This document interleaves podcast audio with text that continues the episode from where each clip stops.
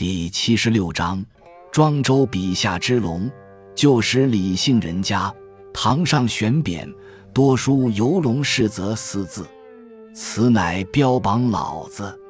老子姓李，大圣人也，所以李姓人家多认他做始祖。游龙一词算是典故，出《史记·老子传》。据载，孔子见老子。出来赞叹说：“其游龙也，意为老子修养极深，似龙变化叵测。”《史记》所载，元初《庄子·天运》，天运篇尾。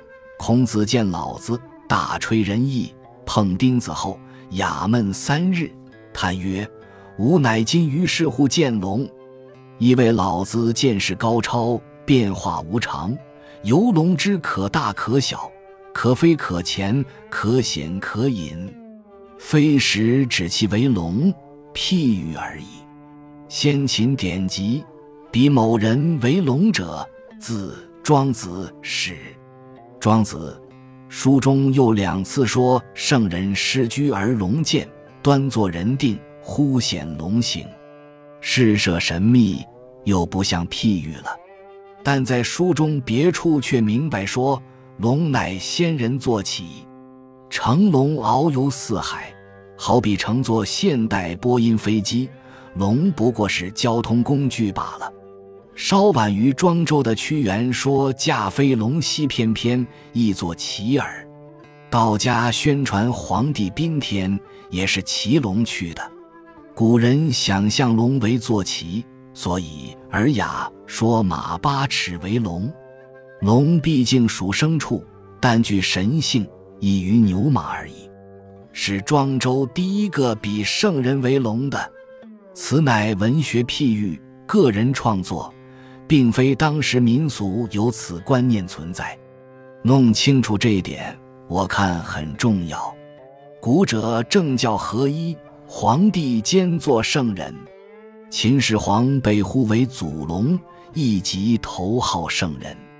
汉继秦后，刘邦无赖也充圣人，编造神话，说他爸爸野外看见龙交配他妈妈，怀孕后生下他，他当然是小龙，完全不顾虑他妈的名誉。从此以后，代代帝王以龙自拟。庄周比圣人为龙，为其见识高超。变化无常，后世拟帝王为龙，为其具有神性，权威可怖。前后不同若此，庄周泉下有知，定当悔恨。有趣的是，孔子名誉老子是龙，楚狂暗指孔子是凤。人间事篇尾。楚国狂人皆于跑到孔子门前唱歌：“凤兮凤兮，何如得之衰也？”何如的如就是而汝的汝，呼凤兮而汝之，孔子便是凤了。你看，一老一孔，一道一儒，一龙一凤，配得多巧。闻一多说中国文化就是龙凤文化，的确。凤有文采，文采，比于孔子儒家学派，谁曰不已？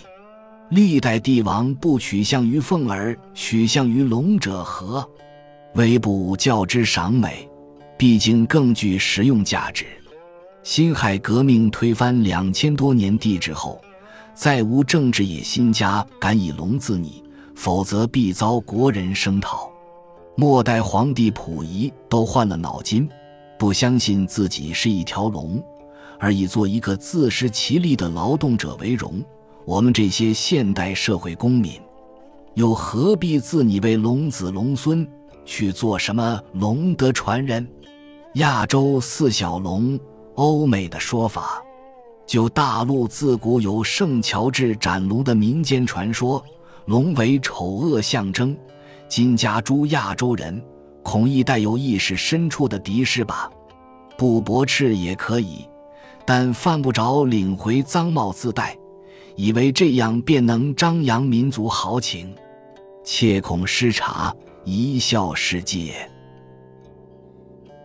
本集就到这儿了，感谢您的收听，喜欢请订阅关注主播，主页有更多精彩内容。